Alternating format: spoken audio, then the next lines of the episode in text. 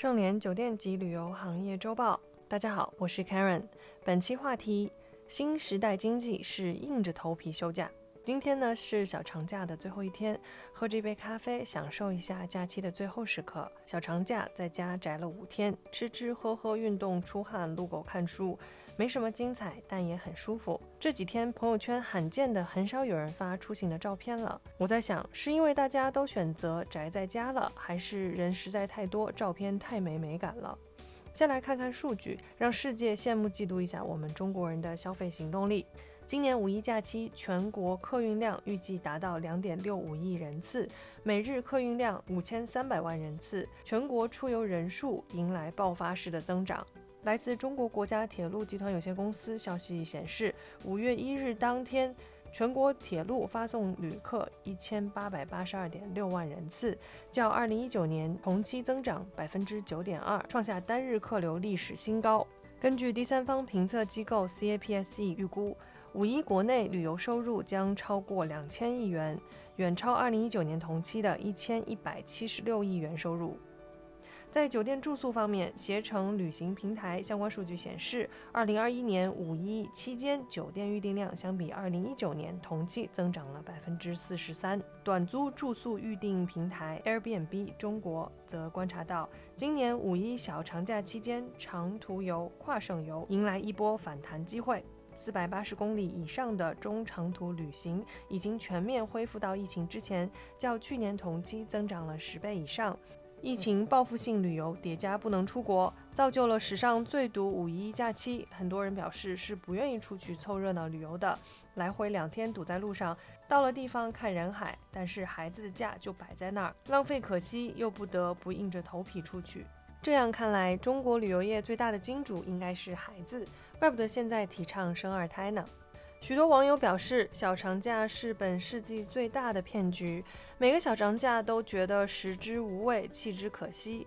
我就在想，这前面凑一天，后面拿一天，加上本身就有一个周末两天，五四青年节本还有半天假，原来这到最后费了半天劲，很多人就放了半天假。且不说来回补休，弄得我是晕头转向，都不记得该上班还是该休息了。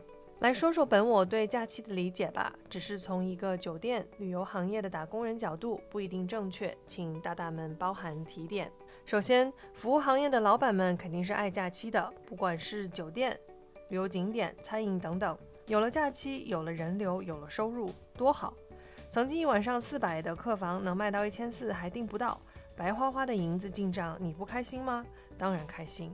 据世界旅游组织目前公布数据，旅游产业每收入一元，可带动相关产业增加四点三元的收入，能够影响、带动和促进与之相关的一百一十个行业的发展。更深一步，旅游经济只是假日经济的一部分，餐饮、娱乐、影视、交通。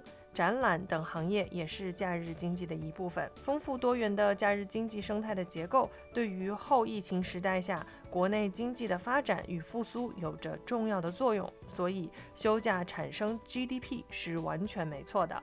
其次，调休这个事情是人都烦，企业烦，员工烦，相关部门花心思想怎么调更烦。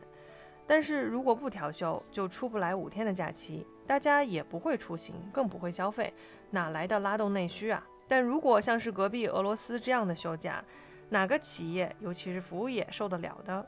中国人民是我见过少有的勤劳民族，可以接受做六休一，可以连续加班几周不休息，甚至接受九九六和零零七，最多过劳了抱怨两句，但是不改变本质，勤勤恳恳无休止的快节奏生活。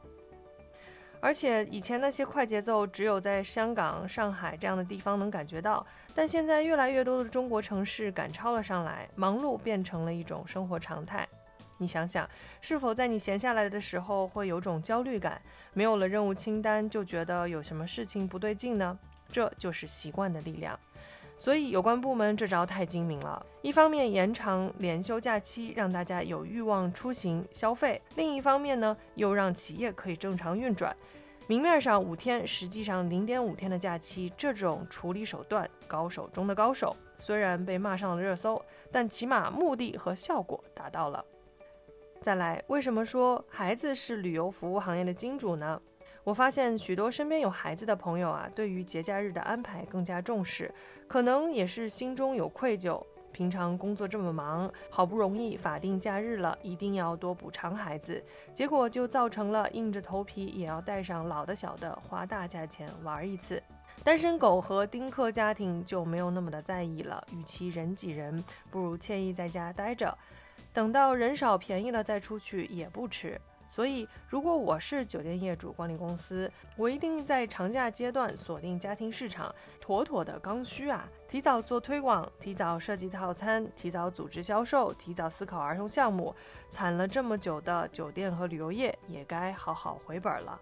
我在这里需要为硬着头皮出游的朋友们点赞，没有你们就没有拉动中国经济的大牛小牛。我更点赞在服务业一线工作的人们，对于他们来说。五一节真正实现了劳动致富，所以勇敢的去休假和上班吧！祝各位开工大吉！感谢收听本期内容。如果喜欢节目，请别忘了为主播分享一下。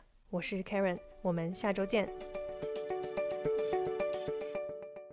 搜索公众号 A A H M C O，关注盛联国际，查看音频文字版。本节目由盛联国际独家制作播出。